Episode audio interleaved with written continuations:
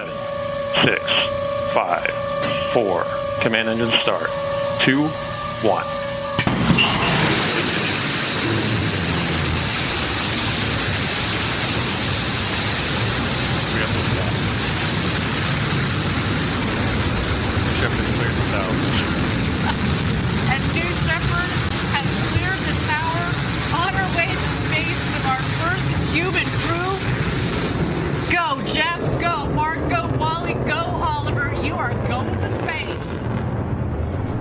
Last month, Amazon CEO and billionaire Jeff Bezos went to space. His company, Blue Origin, followed through with the mission days after fellow billionaire Richard Branson also went into orbit with his commercial space company, Virgin Galactic. Along with Tesla founder and CEO Elon Musk's SpaceX, a new space race has emerged, this time amongst private companies, not countries. Space has always been a frontier for innovation, but what has been achieved so far by the growing privatisation of the space industry? What risks are there? And could this finally be Australia's way to make it to space? You're listening to Think Digital Futures. I'm Sophia Tarek.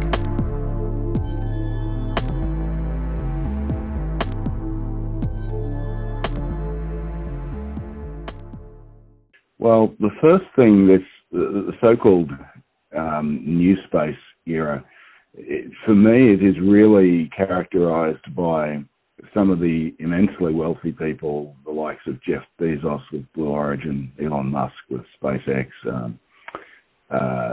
Richard Branson with Virgin Galactic. Although in the case of Virgin Galactic, it's been not so much Richard Branson's personal wealth as the brand of the Virgin Group. But in the other cases, it was immensely rich people pursuing their own dream of an own vision for space exploration and development or settlement. Kirby Iken is the chairman of the National Space Society based in Washington, D.C. and the National Space Society of Australia. And so they've come in and they've been pursuing those particular dreams, but without, even though they're doing it commercially, they're doing it without the commercial pressure that a normal commercial company would have reporting to shareholders who want to see returns, etc. So they can take an extremely long-term view and they can make decisions that most companies couldn't do. So that really allowed new types of developments to take place, new technologies to be explored. With SpaceX, you've got the reusable launch vehicle technology, Blue Origin, you know, they're pursuing a particular vision for mass transportation and people living in space. Of course, Virgin Galactic with their technologies for space tourism, which has elicited a fair amount of commentary recently. Ivor Cairns is a professor of space physics at the University of Sydney and director of QUAVA, which is an ARC training centre for CubeSats, unmanned aerial vehicles, and their applications. He recently had a mini-satellite, also known as a CubeSat, he made go into space. It's about 30 centimetres tall by 10 by 10. It looks a little bit like a rectangular robot to some extent, especially when it has its antennas coming out or deployed, sort of a bit like braids of hair, you might say. It's got black and white panels on it. It's a serious satellite. It is really quite capable. It carries 2 technology demonstrators and 4 scientific/engineering payloads. All of them are state-of-the-art and or commercially interesting. Ivor's satellite, the QUAVA-1, was launched with the help of SpaceX on their most recent resupply mission to the International Space Station, which was contracted by NASA. SpaceX is best known for the Falcon 9, which is a reusable rocket that has flown more than 100 times since 2016. And the Falcons have SpaceX has managed to push rocket launch into space, commercial especially, you know, ahead hugely compared with what was there before. And they've done that both by reducing the price substantially. I mean, you're talking factors of 2 or 3, I believe, if not more, compared with, for instance, United Launch Alliance. So, you know, price. And then there's the technology. I mean, you've probably seen these, the strap-on boosters, or the first stage from SpaceX, coming down independently and landing on a barge, like as what happened yesterday for our rocket. You know, that no one else has been able to do that. They've solved those problems beautifully. So they've, you know, they've progressed hugely compared with what I understand that NASA was able to do, and compared with many other corporations. So I mean, it does show the benefits that, you know, a good corporation can really, if they see the commercial need, they can go and develop things that are, you know, really competitive, much better than competitive compared with their peers. So that's a real positive. This new technology of being able to launch rockets and then bring them back down to reuse has made the business of space cheaper, leading to more competition.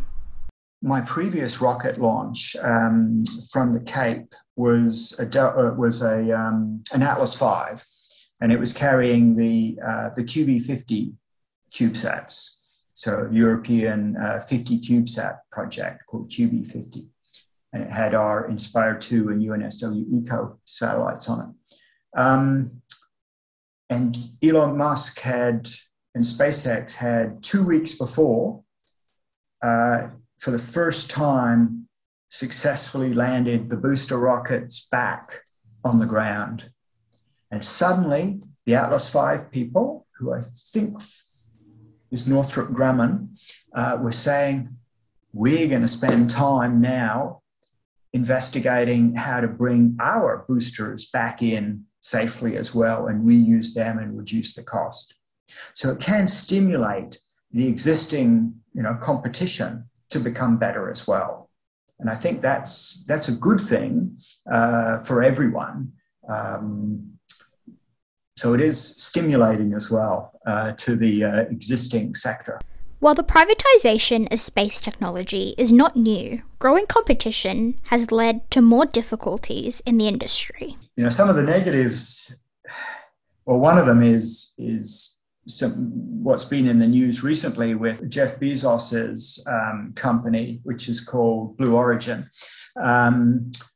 suing NASA and SpaceX for a launch contract because, you know, in their opinion, their proposal wasn't treated equitably.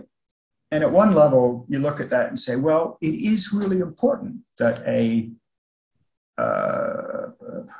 selection process be honest and transparent and, you know, pick the one that is considered by the panel to be the best one. Now, other people might disagree with the panel, but if the panel's doing the best they can, that's what the decision is.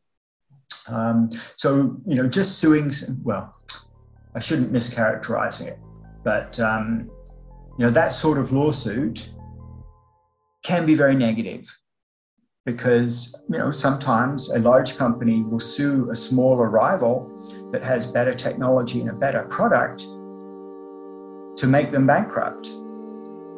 I'm not suggesting that's necessarily what Blue Origin's doing, but it's one of the risks there. You know, misuse of the, you know, the commercial and legal playing field. Industry professionals have also been questioning if it is appropriate that companies are leading the way rather than countries. The issue there is, that I see, is that there's a UN treaty, the so-called COPUOS treaty, Peaceful Uses of Outer Space Treaty.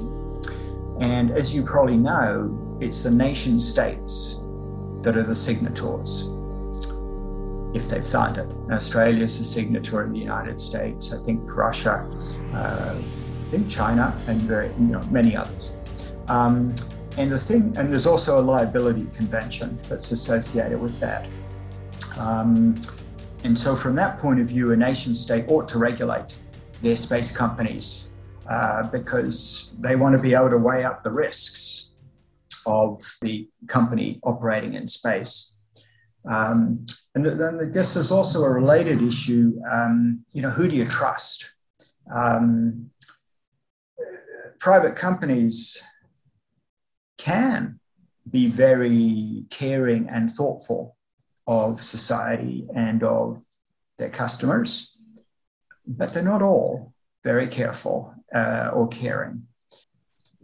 So you've got scientific concerns, you've got commercial concerns, you've got legal or governmental concerns, and all of those need to be carefully considered, and I think that's a real risk that when you allow large commercial companies to have independence, total independence in space, I think would be a very bad thing. But with space travel becoming easier and cheaper, countries that were once locked out of space exploration have now gotten the chance to grow their own space industry. Australia is one of these countries, stepping out into space, having created the Australian Space Agency in 2018. It used to be said that space was just too expensive for Australia. And we being, the CubeSat community in Australia, we've shown that that we've broken the economic barrier and the technical barriers to Australia getting into space. And we're doing that using CubeSats. They're smaller, they're cheaper, they're usually faster to make, and they can be packed full of technology and experiments and commercially relevant equipment.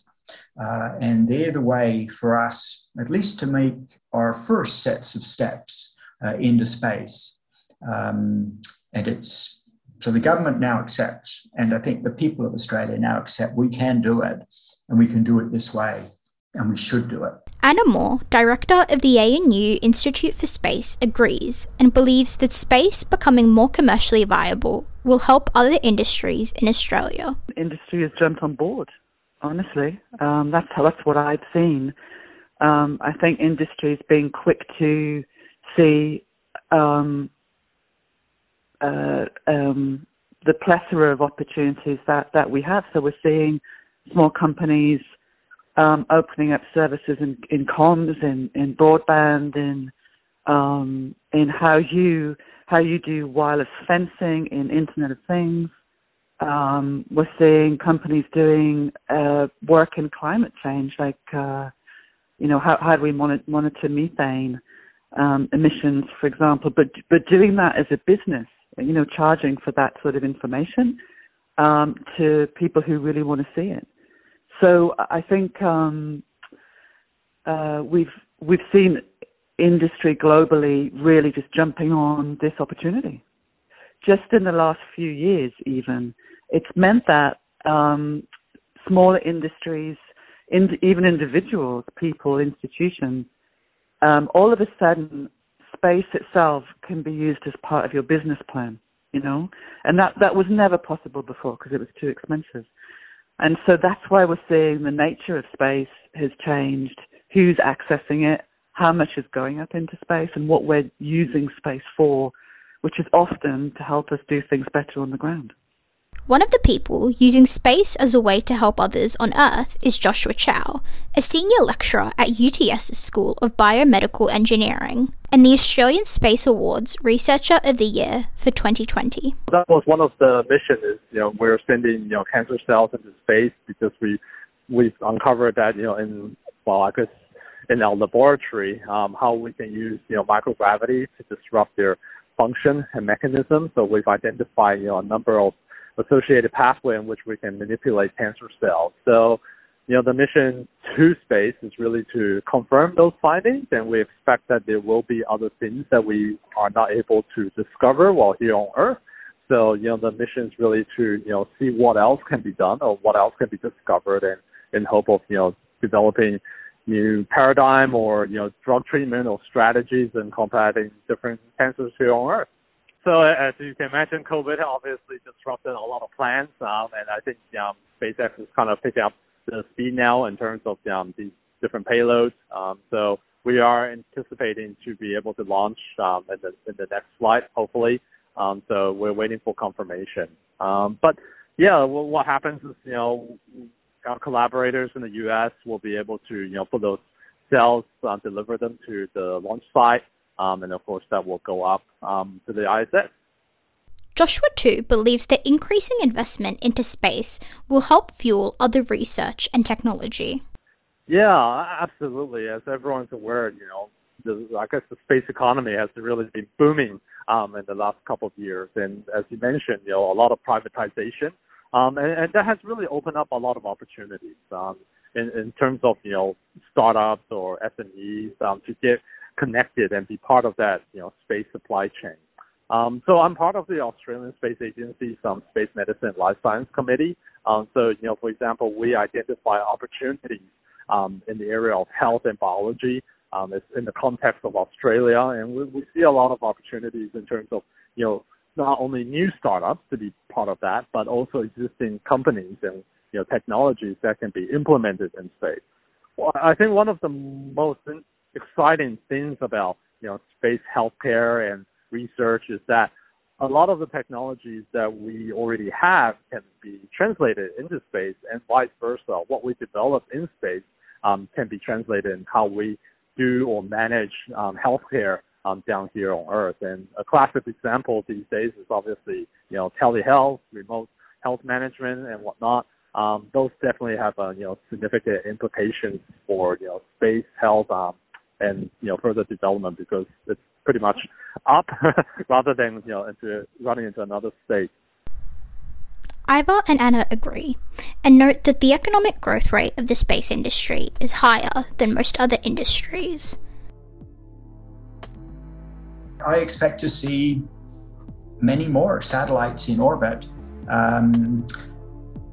doing many different things. You know, some of them are going to be communications and internet,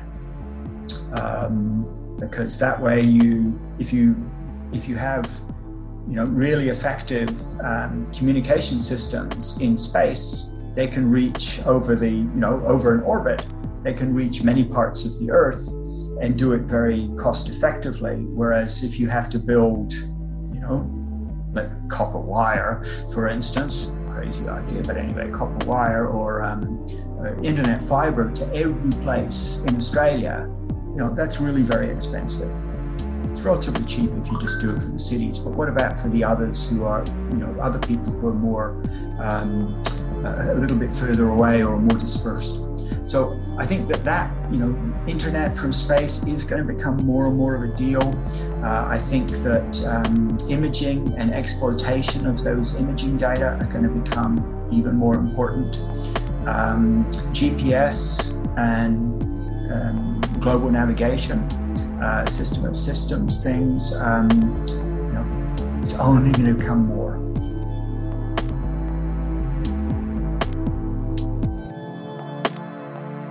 I think, you know, pardon the pun, sky's the limit, really. It's up to us how much we want to dream.